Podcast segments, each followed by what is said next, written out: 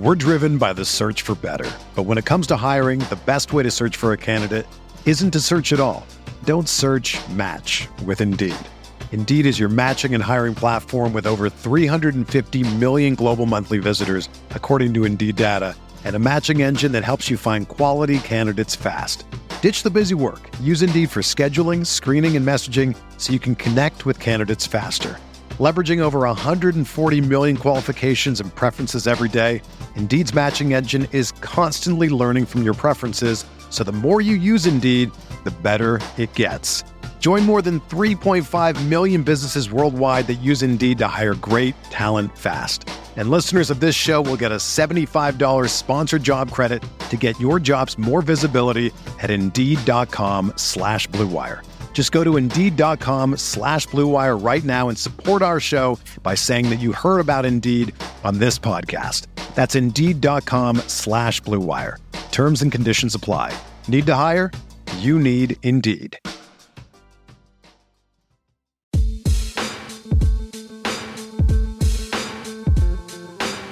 Welcome to Cash Considerations, the Chicago Bulls podcast. I'm Ricky O'Donnell. I'm here with Jason Patt. We're not talking about Russell Westbrook going to the Bulls, Jason, because Russell Westbrook just got traded to the Houston Rockets. Absolutely wild. Reuniting with James Harden. How about that? All the reporting of the last couple of days was like, oh, Westbrook to Miami. And he liked some picture on Instagram. And I think Brian Windhorst claimed that the Heat were on top of his short list. And now he's going to the Rockets to play with James Harden again. Kind of a funny story. I was in Target when this trade went down, when the Woj round came across. I was at Target today, just picking up some stuff after the gym, and I saw a dude that looked exactly like James Harden.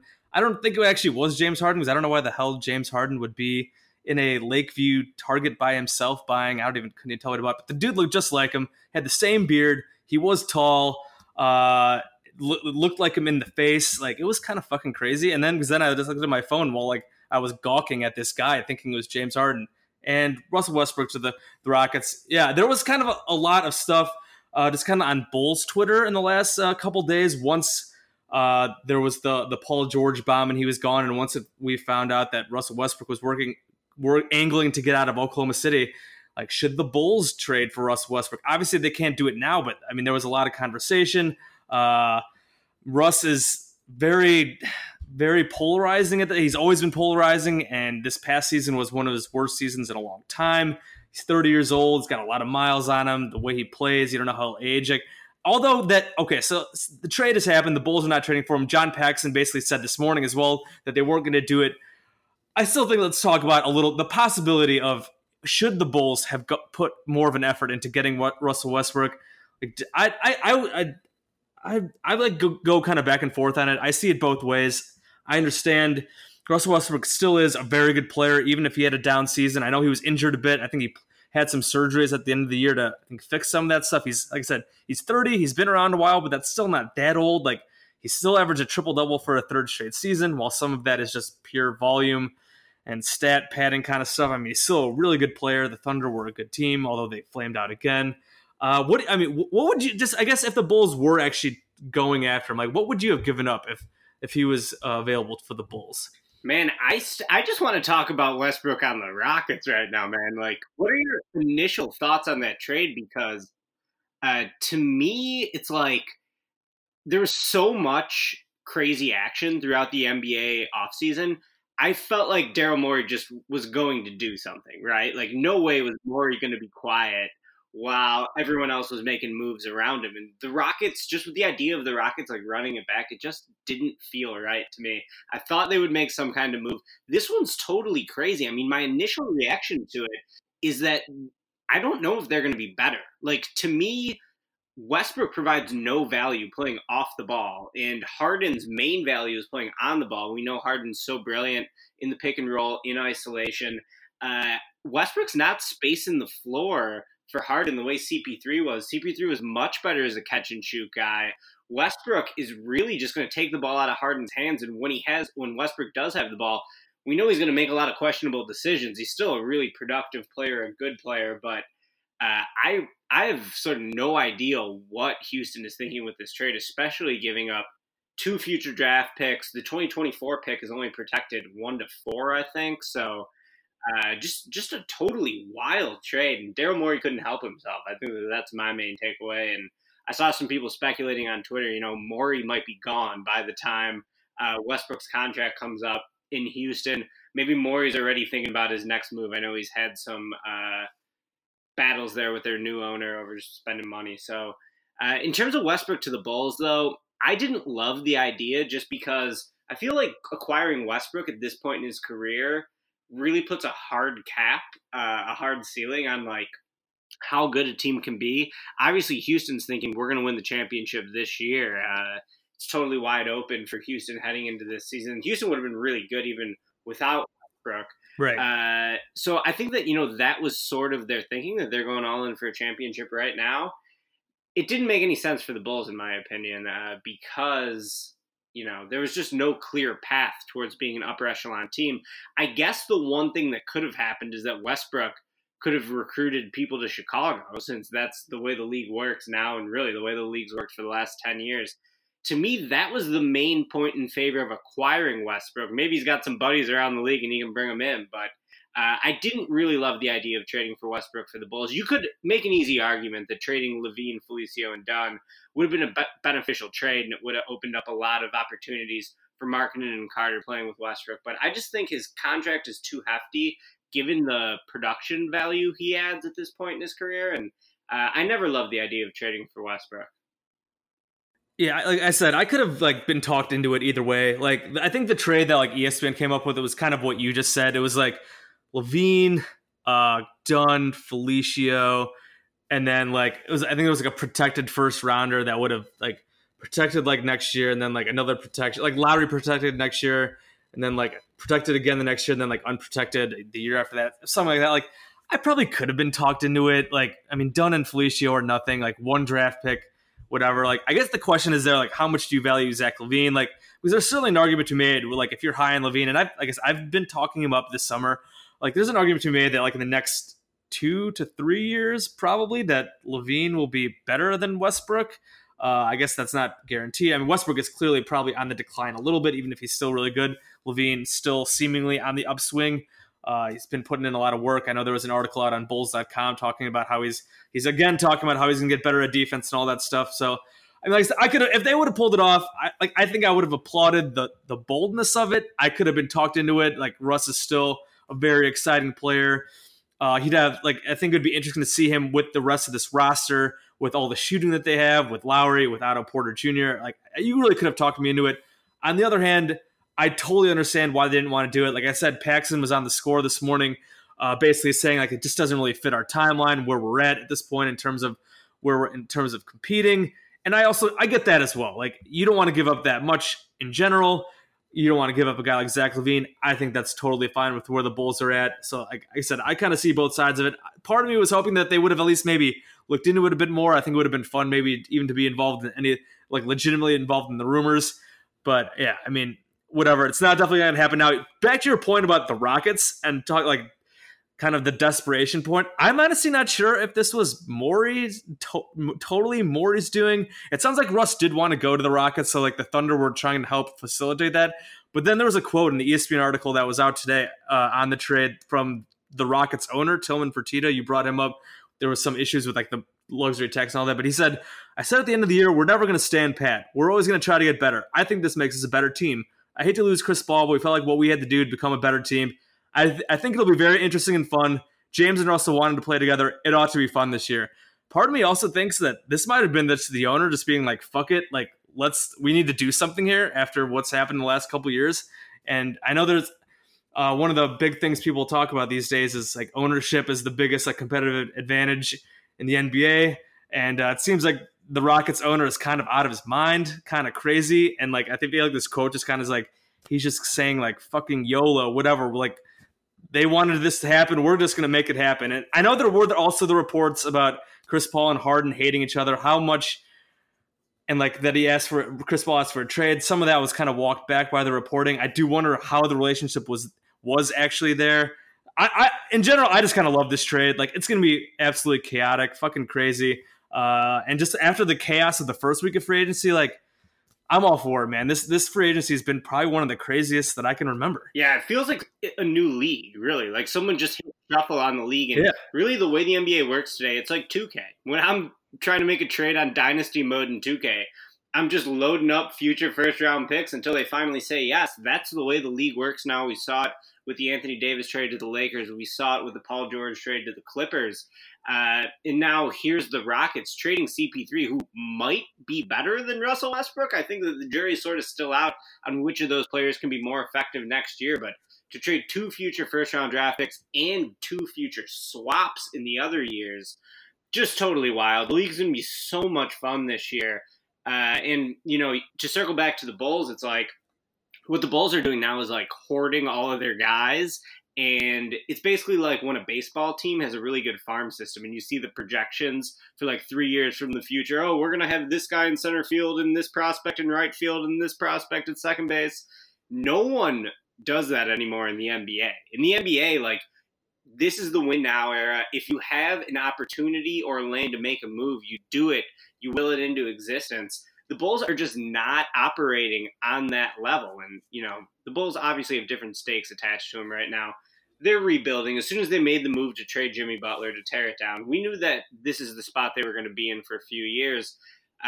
Hopefully, after this free agency period, the Bulls are no longer going to be one of the worst teams in the league. I think they can still be in contention for a playoff spot. You know, if CP3 goes to Miami with Jimmy Butler, I think that they're certainly going to make the playoffs, and that then it's probably the Bulls, Detroit, and Orlando fighting for that last spot. But, you know, I think that this is something the Bulls should take note of, just the way the league works, willing things into existence. You want to make a move, make it happen.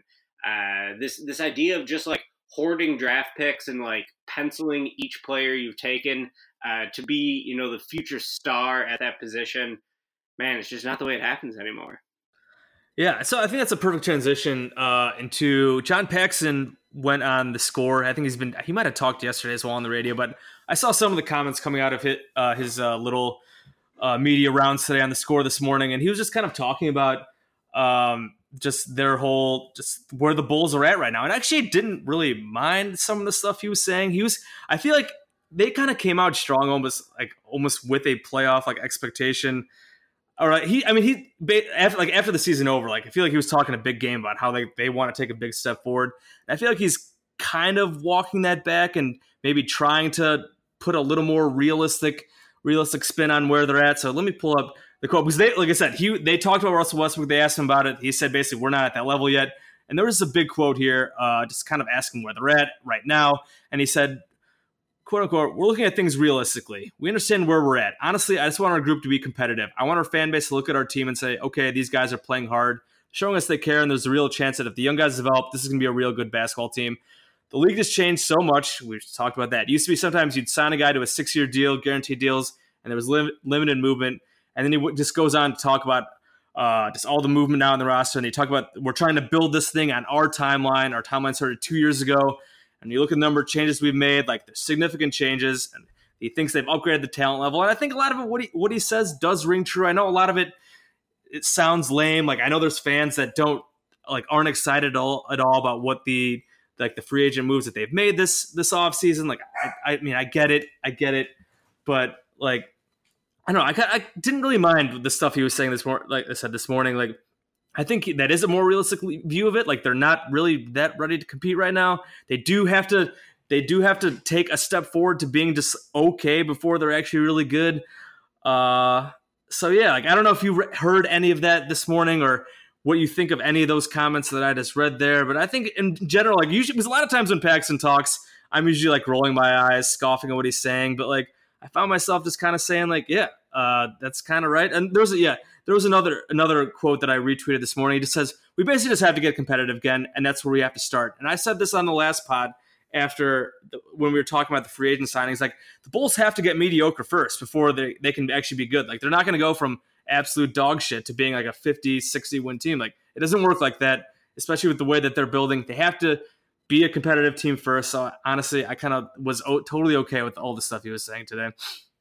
Yeah, the one thing that stuck out to me is the line where Paxson was like, if our young players come through with their end of the bargain, we're going to be a good team and we're going to be in position. It's like Paxson's always doing this bullshit. He's always blaming everyone but himself. Right now already, he's like, well, I did my job. Now it's up to Lauri Markkanen to become a superstar. And if he doesn't, well, not my fault. We put them in the best position to succeed and they failed. It's like, Paxson, it is your fault, dude. Like, we can praise the Bulls for making these good moves at the ground floor to, like, you know, get them back into respectability. But at the same time, you look at the current core right now, and there's just no pathway to being a really good team, an actual contender in the NBA. The Bulls are still basically a joke. They're measuring themselves only against the Pistons and the Magic for the 8th seed. And Paxson loves this shit. The fact that, you know, they can possibly sneak into the 8th seed this year, I think that he would consider that a major success. You can already see him, you know, a year from now on the radio spewing a stat about how the Bulls have made the playoffs in the Eastern Conference over the last 15 years more than any other franchise or some other bullshit. They have to be held to a different standard. Like, it's good that they made some smart free agent signings. I'm glad they did it. While doing that, they also likely took themselves out of the running to draft a superstar, right? So now it's on Paxson to either trade for a superstar or to sign a superstar. Well, Paxson has failed miserably at doing this, Jason, for the last 15 years. So while we are patting the Bulls on the back and we are being complimentary of the moves they've made this summer, it's like they have so much more fucking work to do. They are not even close to being in a spot where they're an actual contender and where a legit superstar would consider signing with them in free agency. The most likely scenario, Jason, is that in 2021, Giannis will do something, Kawhi and Paul George will do something, and the Bulls will sign the equivalent of Carlos Boozer. That's just what I'm going to believe until I see something different. So, you know, Paxson can say that we're not in a spot right now to make a bold move, a dynamic move. Well, Paxson loves being in this spot. Paxson loves the 8th seed. Paxson loves, you know, maybe trying to sneak up in the future, but not really having any pressure to do it right now. Even as I praise the Bulls over the last week or two, it's just still so frustrating the way this franchise consistently treats itself as, you know, a mid-market player or as a team that really isn't striving to compete for championships. Yeah, I think to that point, like that, like this whole approaching this free agency as like basically we don't have any chance at these guys, like definitely that was disappointing. You mentioned the 2021 thing, and Paxson did kind of reference that as well this morning. Here's a quote: "You want the superstars. You want to do what the Clippers or Lakers doing." He adds that that's not where the Bulls realistic are now. This was from just the Score Twitter account, but they could be in 2 years.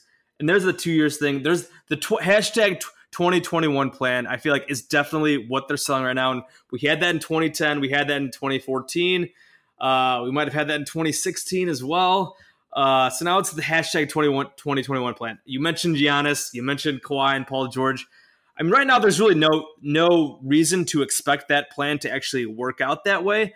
I know there's going to be a ton of other possible free agents on the market. Like, I think, like, depending on if they stay with their teams, like Oladipo, CJ McCollum, like Blake Griffin, just like a whole bunch of names there. Like, so like, first of all, I do think like where they're kind of at and like with their young guys, and they got Otto Porter there, his money will come off the books. They did with these signings with Thaddeus Young, his contract is $6 million guaranteed for 2021.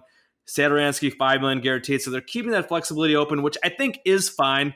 If this is the way they're going to go about it with this young core, they definitely should, I feel like, at least play to be in that position for 2021. Again, there's no reason to think that the Bulls will actually sign one of those guys because they just have never done it. So like playing the free agent game has never really worked out for them that great. But they also can't approach 2021 where like they don't make, like they're not aggressive with other moves, or they don't make other moves like maybe even like, I know next offseason is supposed to be shitty in terms of free agency. Like, don't go out and overpay some, like, I don't even know who's on the market, but it's like nobody. But if there's a move that comes up, whether it's a trade in the next year or two or some other type of move, and they don't do it just because they're totally banking on 2021, I feel like that'd be a huge mistake. You can't just bank on free agency and everything coming together for you perfectly. Like, you have to be ready to make moves and be aggressive. And that's something we really haven't seen the Bulls do all that often. So like they did, Paxson says that they weren't in a position to get a guy like Russell Westbrook now. Fine, whatever. We talked about it. We understand that a bit. But if there's another star that comes available in the next year or two, I hope. I mean, I feel like they have the asset. I mean, they have intriguing young players. They have, I think, most of their picks.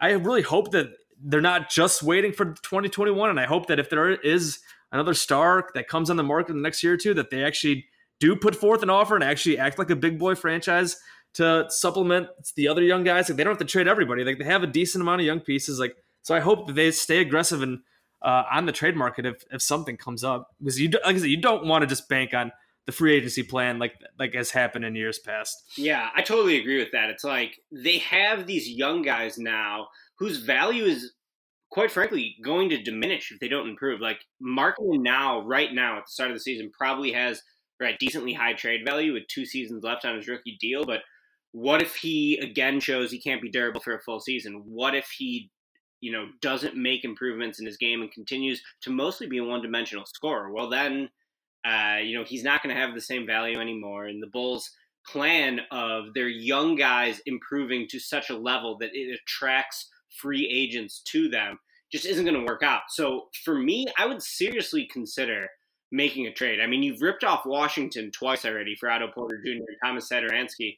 Why not try to get Bradley Beal in here? If you could move LaVine and some other combination of assets, Coby White, trade him. I think that could be intriguing. And White in particular, I'm not just saying this because he struggled during summer league, but he is someone who, to me, projects to have pretty good trade value over the next few years moving forward. He's tall, he can shoot, he's young, he has the pedigree of a top 10 pick. So these are all things that typically increase a player's trade value. So what I was going back to saying before about how, the league just, it's not about penciling guys into positions 3-4 years down the line anymore. That's just a totally backwards way of thinking. The Bulls should not be doing that. Like, if they can move Markkanen and get a star, they should do it. If they think that star can recruit another star. If they can trade Coby White, they can go for it. So they should go for it. So I don't know. I just don't have a lot of faith that the Bulls have any upward mobility in this rebuild. Like, the spot they're at right now, which is like just good enough to make the playoffs and scrappy and tough, and that's what Paxson loves, man. Like, this is the perfect Paxson position. Yeah, I don't know. Like he did kind of acknowledge, like that quote I read, part of that quote. I feel like he did acknowledge just like how the league is changing with all this player movement, and I guess you just have to hope that they do jump on that, and then they realize they just can't sit around. If the Bulls don't take that step forward next season, I feel like they have to. I mean, first of all, if they bomb next season, they should blow up everything. Like, Paxson should fire himself, or they should fire him.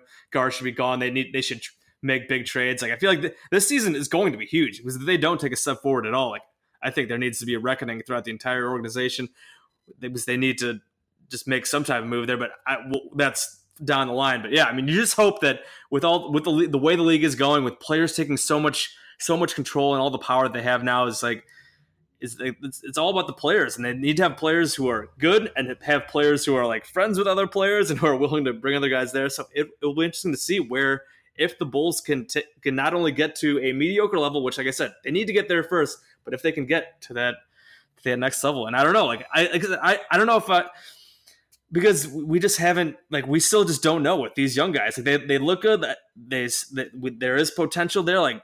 We like some of these guys, but they still have to prove it. I have guys people angry in my mentions when I say I tweeted out Zach Lowe called the Bulls a winner this offseason, and we agree. We've talked about how great their free agency was, but then he talked about how LaVine still has to prove that he's not just an empty calorie scorer. Lauri, he looks great and all, but he still has to actually have the actual production and contributions to a winning team. And I had a bunch of people mad in my mentions, LaVine's better than an empty calorie scorer, blah, blah, blah, blah. It's dude, these guys haven't done shit. They have a lot to prove still, to not only just make the playoffs, but to actually be a championship. Just think about there's a huge gap between where the Bulls were last year and even being in the playoffs. Then there's another huge gap to being a possible title contender. The Bulls have so far still to go, and probably so many other moves that they might have to make. There's still just a long way to go. And the Bulls do have to have some patience, but they can't just kind of totally sit around and wait on everything. They're going to have to make some moves here, either way, no matter what happens. Yeah, absolutely. The 2021 plan, what is going to be different about that than all the other 2 years from now plans the Bulls have had over the past 20 seasons, right? So color me a little bit skeptical, but I am excited for this year. I think that the Bulls' young guys are going to have a lot of pressure on themselves. I think Markkanen has more pressure on himself than any other player on the Bulls. Because, you know, right now you look at his numbers, the guy's averaging under 2 assists per 36 minutes, under 1 block, under 1 steal. He's scoring well, but only at average efficiencies, hitting 55% on his true shooting percentage, 36% from three. So it's like, what can Markkanen do to take the next step? He can either become a lot better as a passer and as a playmaker. Obviously, if you're going to be this, go-to scorer, you need to leverage the threat of your own scoring ability to make your teammates better. He hasn't done that at all yet. Or the other thing he can do is just become really, really good at three-point shooting. If he's hitting, 43% instead of 36%, suddenly is a lot more efficient as a scorer. So these are the factors that are really going to determine how good the Bulls are, not just this year, but into the future. But Paxson coming out and already being like, well, I did my job. I got Markkanen and Carter, and if they're looking good, that we know that they're going to attract star-level free agents. It's just such broken logic to me, and it just seems destined to fail, man. And really the one way that the Bulls have shown their ability to build a contender is through the draft. Like, they literally need the first pick in a year when it's a no-brainer who to take. I know someone's going to tweet at me, oh, Michael Beasley was the projected number one in 2008, according to some people. Well, sure. But they're not going to get that first pick anymore, most likely, Jason, unless, they get injured a lot again and they somehow jump up the lottery standings the way the Pelicans did this year. So they did okay, but they just have so far to go, man. Yeah, they definitely do. Before the Bulls have been playing Summer League in Las Vegas, let's transition to that. But before we do that, let's take a word from our sponsor. When you're selling online, getting your orders out can be a real pain, and that's why you need ShipStation.com. It's the fastest, easiest, and most affordable way to manage and ship your orders, no matter where you're selling. Amazon, Etsy, or your own website, ShipStation brings all your orders into one simple interface. ShipStation helps you get orders out quickly, save money on shipping costs, and keep your customers happy. And right now, Blue Wire listeners can try ShipStation free for 60 days when you use promo code BLUE. There's absolutely no risk, and you can start your free trial without even entering your credit card info. ShipStation works with all the major carriers, including USPS, FedEx, UPS, and even Amazon Fulfillment. So you can compare and choose the best shipping solution for you and your customer. So no wonder ShipStation is the number one choice of online sellers. You'll ship more in less time and with the best rates available. Just visit ShipStation.com and click on the microphone at the top of the homepage and type in BLUE. That's ShipStation.com and then enter that promo code BLUE. ShipStation.com. Make ship happen. All right, and we're back. So Summer League, Vegas. Summer League's always, I guess, somewhat entertaining. Occasionally, it's also can be absolutely awful basketball. The most recent Bulls game that they pulled out in the end, it was absolutely hideous basketball game. Bulls Hornets. The Bulls were losing most of the game. Terrible shooting percentages for both teams. Obviously there's always caveats for Summer League because it's just a lot of the times the teams are bums. A lot of guys that are fighting for teams, rookies making their first quote unquote NBA appearances. Just it can be kind of a hot mess. The Bulls, notable players for the Bulls, like Coby White, obviously, Daniel Gafford, their 2 draft picks, and then Chandler Hutchison's been playing, and then their 2-way player Adam Makoka has been playing. The rest of the roster, I feel like we just don't really give a shit about. I know Shaq Harrison was actually waived. The Bulls waived him. I know he played in like the first game or two of Summer League. He was waived. We'll see if they bring him back and maybe on like a 2-way contract if he doesn't get another contract. And then Walter Lemon Jr. was also waived, but he's been on the team as well. But basically those first 3 guys, Coby White, Daniel Gafford, Chandler Hutchison. I did not see the first couple games, but I watched pretty closely the last couple games. What I've seen out of Coby White, I mean, one thing that sticks out to you, obviously, the 3-point percentage has been absolutely atrocious. I think he missed his first like 11 or 12 3-pointers, 3 of 26 in 4 games. Really hasn't been that close on a lot of his threes as well. And I think a lot of it is probably due to the shot selection. A lot of step back threes, pull up threes, and some pull up threes in like transition. So just kind of not the best shot selection that you're going to take.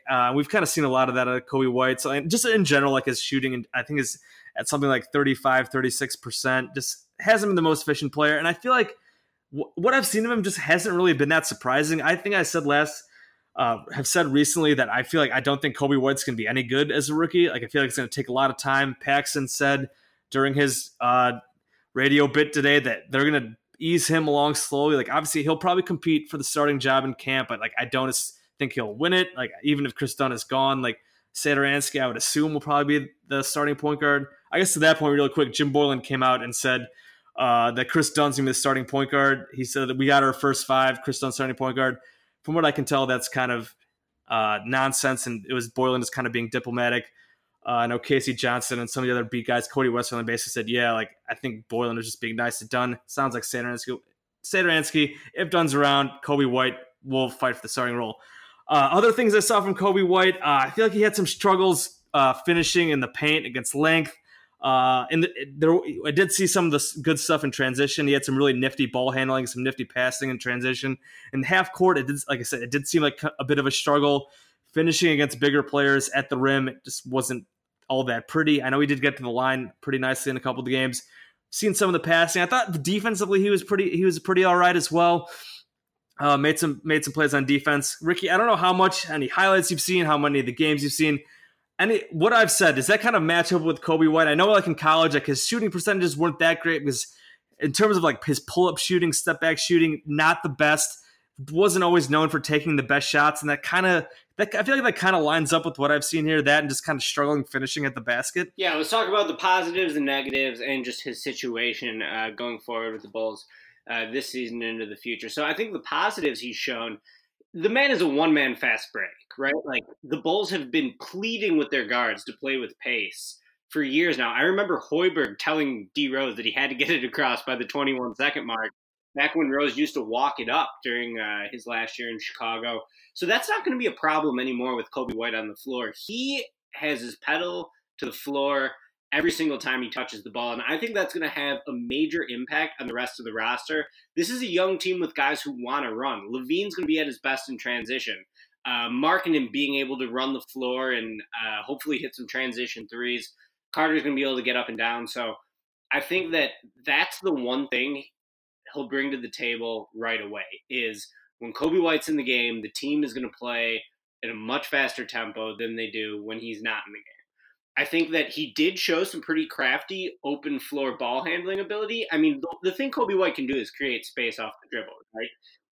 He's a quick and shifty guard. He can go into his pull-ups very quickly. Now, none of his shots were falling. Like you said, 3 of 26 from three-point range. Hit 11% of his threes and 36% of his field goals. That's just atrocious to start summer league. This sort of matches how he was at North Carolina, too. He was only in the 27th percentile as a pull-up shooter at UNC as a freshman. If you looked at his clips, a lot of smart people believe that he had room to improve as a pull-up shooter. I certainly think he still does.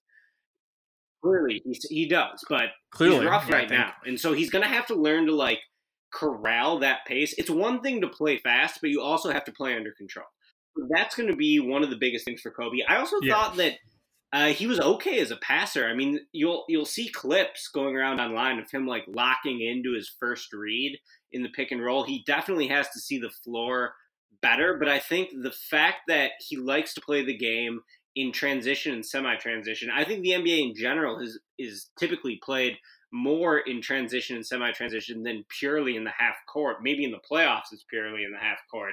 But in the regular season, Coby should be able to find some ways to make the game easier on him just by getting out and running.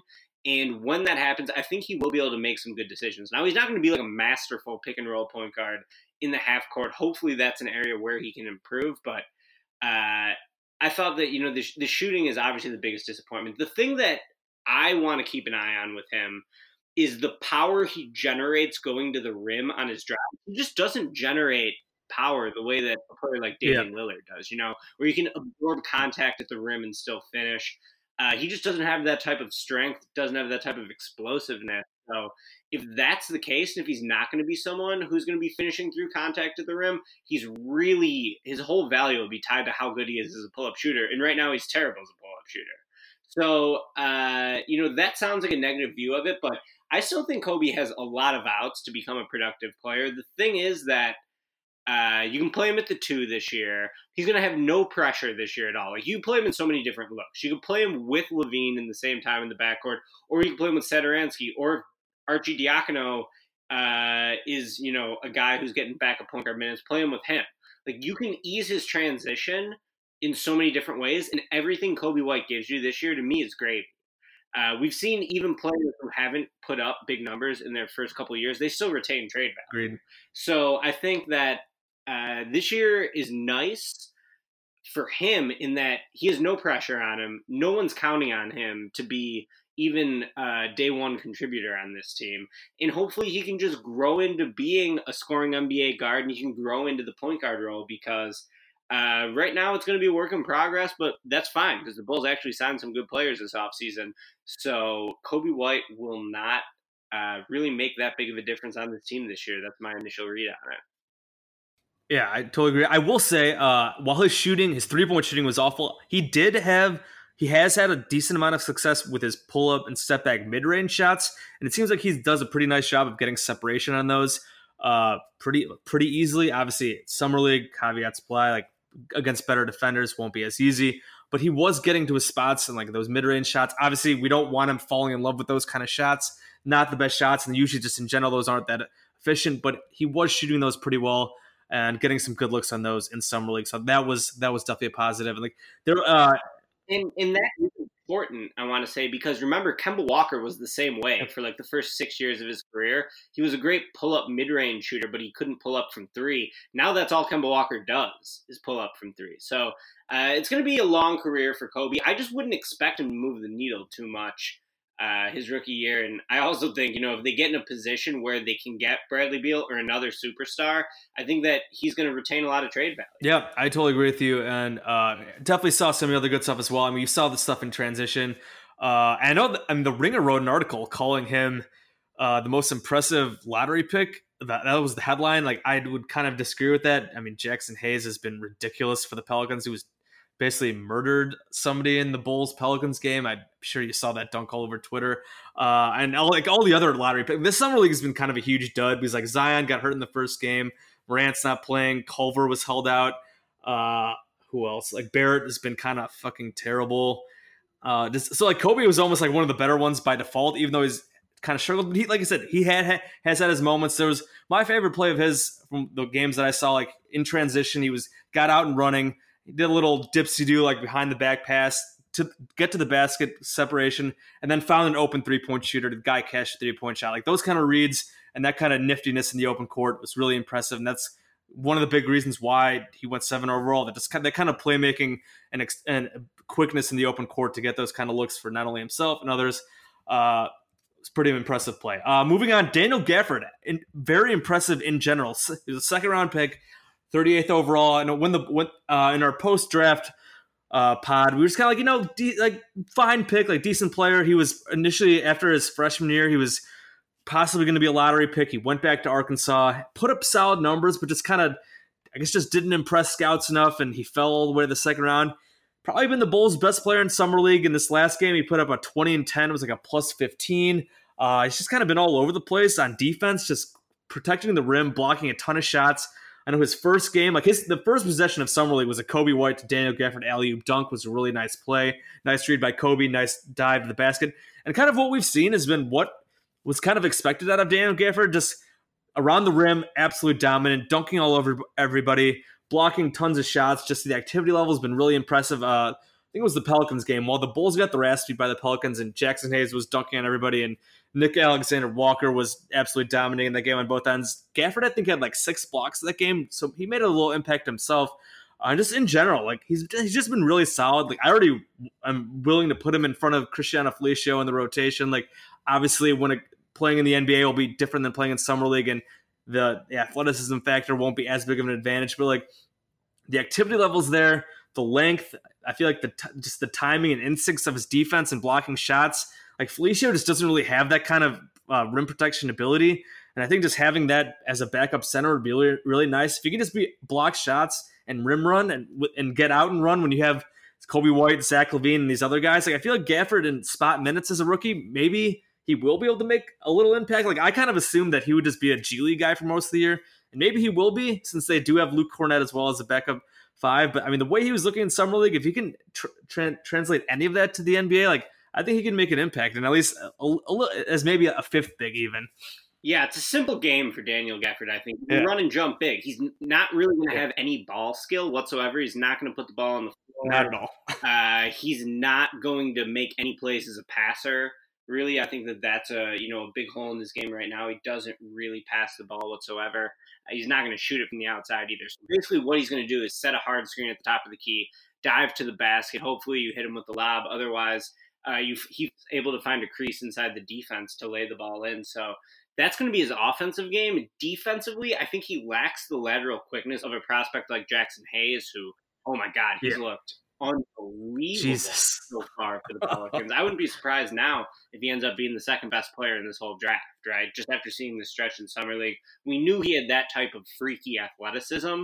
In a league where everyone's moving faster and playing faster, it's like this guy might be the fastest 7-footer I've ever seen. Just that agility and like the nimbleness of his feet.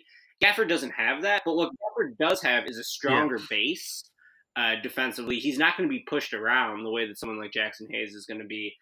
And I think that he'll probably be more productive as a rookie because of that. I think that Gafford can possibly give the Bulls some good minutes this year. I'm sure he's going to spend a lot of time in Hoffman Estates with the G League team. But Gafford, to me, was a high floor pick in the second round. And I do think that just based off his physicality and his tenacity that he should be able to carve out a little bit of a career for himself, which is more than you can say for some of the Bulls' other second-round picks like Eric Murphy, Cameron Bearstow.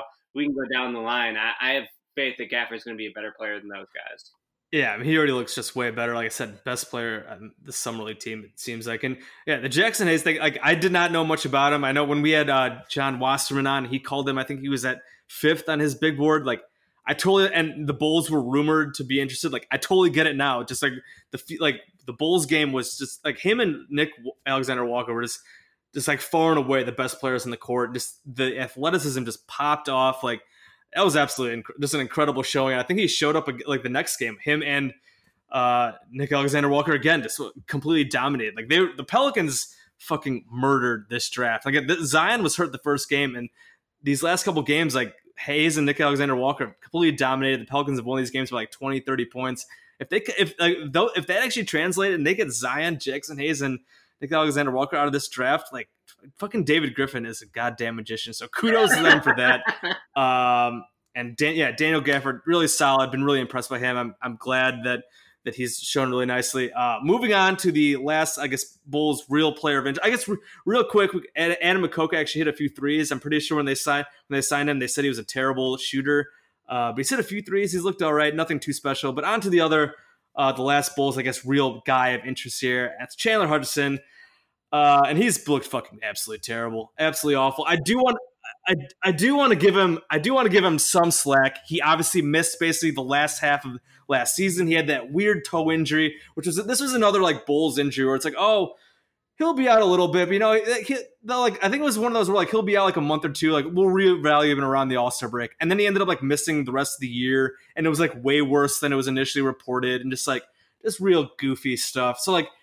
He has not played in a while. He's coming back from an injury. I get it. But like Chandler Hutchison's 23 years old. He was a 4-year college player, 2nd year pro. Like I was really hoping, even with the injury, I was really hoping to see more. And he's just really tough to watch in half court situations. We talk about Coby White getting out and running. Chandler Hutchison's like only value offensively is getting out and running. Like he looks really good, really athletic when he's getting out in transition. Nice alley-oop from Coby White. He had a few other plays in transition, nice finishes, but get him in the half court. And he spent like this entire summer like driving into the teeth of defense and throwing up just the ugliest fucking shots you'll ever see. Like a couple games ago, which was the first summer league game I watched. I think the first summer league game he played, when the Bulls beat the Lakers, he was fine. But the game against the Pelicans with Jaxson Hayes, Hayes was just engulfing him. I think Hutchison was the one who got blocked by Jaxson Hayes' elbow when he was going up for a layup on the break. And just all these other times, just driving into the defense, throwing up ugly shots. His three-point, just no threat from like beyond the arc at all. I think he's missed most of his jumpers as well. So just a really disappointing showing for him. And the Bulls right now, when you look at their depth chart, on the wing, it's LaVine and Porter, and then if they keep Dunn, I guess you can consider him a wing. Coby White's kind of a wing, but more of a point guard. Chris Dunn as well. So I feel like they're going to be relying on important minutes for Hutchison. And right now, I know he can still be a good defender. He is long, decently athletic, but watching him play offense in the summer league has been really tough to watch. Just the amount of shots around the rim that just don't even come close. It's been tough. Yeah, I feel like that was totally a Gar pick, right? I just think that the promise. What? The promise. They promised him at 22. Right. Yeah, they promised him early. Gar has roots in those conferences of college basketball. He has no shake to his game whatsoever. He's the most rudimentary straight line drive handle you'll ever see. And he's got no pull-up game and no catch-and-shoot game. So he looks like a basketball player when he walks into a room because he's 6'7", he's got broad shoulders and long arms, and he can run, but he really can't do anything else. So right now the Bulls are looking at Otto Porter as their three. Their backup's Chandler Hutchison. They have no one behind him. This Bulls season could be a disaster very quickly if Otto Porter, who is the Bulls' best player, gets hurt, and Hutchison has to play a lot of minutes at the three. I don't know what they would do in a situation like that. They're totally ill-prepared for it.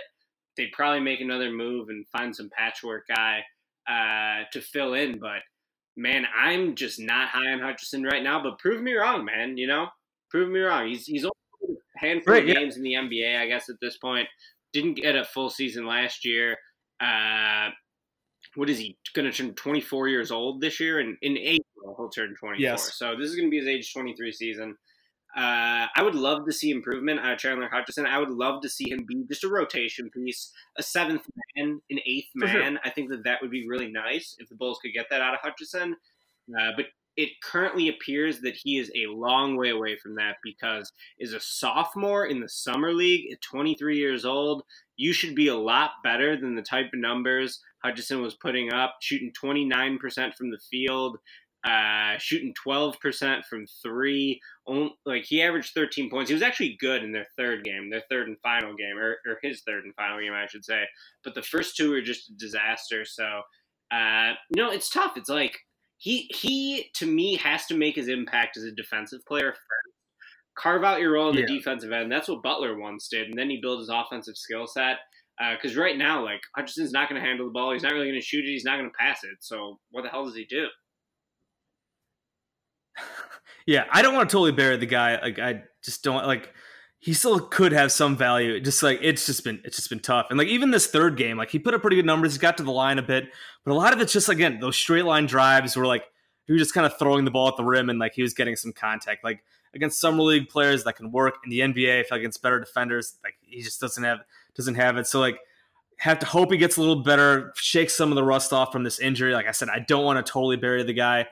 But if there isn't that improvement and he's only a decent defensive player, and they said if Otto Porter gets hurt, in general. So we have Porter, we have Hutch, Denzel. So that we can't rely on Denzel Valentine either. I feel they need another wing, and that's where the Chris Dunn. I know they've been talking about Chris Dunn stuff. There was a rumor out there that Casey Johnson reported about possible sign and trade for bringing Justin Holiday back, which is hilarious after the Bulls kind of fleeced the Grizzlies in that Justin Holiday trade last year. So and Justin Holiday is not even that good. I would be fine with that if they did that, but I don't think it's going to happen now because the Grizzlies just signed Tyus Jones to an offer sheet that the Timberwolves didn't match. So I don't think the Grizzlies really have much interest in Chris Dunn at this point anymore. But I feel they need another wing. And even if they don't trade Chris Dunn, Antonio Blakeney is still sitting there with a minimum contract who doesn't give you anything. There's no reason for Blakeney to be on this roster. Waive Blakeney, go sign a veteran wing shooter. I would take – somebody brought up to me the other day, Vince Carter. Go try to sign Vince Carter. He can still play like 10, 15 minutes a game on the wing. Like, obviously, you don't want to play him big minutes, but I feel like they need another body there, because if Hutch is bad and Porter, if he gets hurt at all, like that could just – like you said, that could get real ugly on the wing there. Now, yeah, David Waba's out there. They bring him back. They need something else there. I don't – like, just get rid of Blakeney. Try to find a trade for Dunn. And Paxson did admit it. Like, when I know, like, Boylen talked about Chris Dunn being part of the first five, and Paxson even said the other day when I think Casey asked him like about Chris Dunn's status, like, you know, like if there's a chance where we can make a move like for help on the wing, like we have to take advantage. Like, I feel like it still seems like the writing is on the wall with Chris Dunn that he's not going to be here. That the Bulls are trying to make a move somehow. I just don't know where that's going to happen. But yeah, they need something else there on the wing, especially if Hutch isn't going to improve much. But like I said, I don't want to bury him in general or totally. Like, he's still second year in the league, got injured the first year. We'll see. Hopefully there's a lot, but hopefully that we see some legitimate improvement moving forward. Besides that, I think that's basically it. Like, we touched on those main three guys. Like, I think the Bulls might have another summer league game because they did not qualify for the tournament. I believe the top 8 teams in Vegas qualified for the tournament, but I believe that they do get like a consolation game. So I think there might be one more game. I'm not honestly totally sure. I was trying to find this out earlier. It would be nice to see these guys play one more game, see if they can go out on another solid note. I know they're coming off a win, but the last game was kind of ugly in terms of the shooting. But in general, like, I feel like Coby White's been up and down, some nice stuff, basically what I expected. Gafford's been good. Hutch has been bad. So, I mean, just kind of normal summer league stuff. Remember, as always, all summer league caveats apply. Like, we've seen star players. We saw Derrick Rose suck in summer league. We saw Steph Curry suck in summer league. We saw Trae Young last year suck in summer league. Just because the guy struggles in summer league doesn't necessarily mean he's going to be awful in the NBA. Just because the guy's great in summer league doesn't mean he's going to be great in the NBA. But it's always good fun to see these guys get out there and play. Yeah, besides that, like, I don't think the Bulls have too much more to do besides a possible Chris Dunn trade, besides maybe adding another wing. So I think we're going to be entering into the kind of the down part of the year. I'll take a little break. It's always kind of nice after the crazy free agency season. So I guess we'll see. And then in the next couple months, we'll get ramped up again. Yeah, I think that finally NBA news is going to die down a little bit, but who knows, man? We might even have one more big trade around the league at some point before the season starts. Maybe Kevin Love. Yeah, maybe Kevin Love will get traded. I don't know. I feel like he's been in a lot of trade talks. But yeah, right, so I think that's good. As always, shout out to Blue Wire Pods. Go follow us on Twitter at Blue Wire Pods. Go check out all the other good podcasts on Blue Wire. We've been adding a ton of good pods. There's a ton of good NBA pods out there. Please, for us, cash considerations, go rate and review us. Apple Podcasts, Stitcher, Spotify, Google Play, and all that good stuff. So from Jason and Ricky, have a good one, guys, and we'll see if anything else crazy happens in these next few weeks.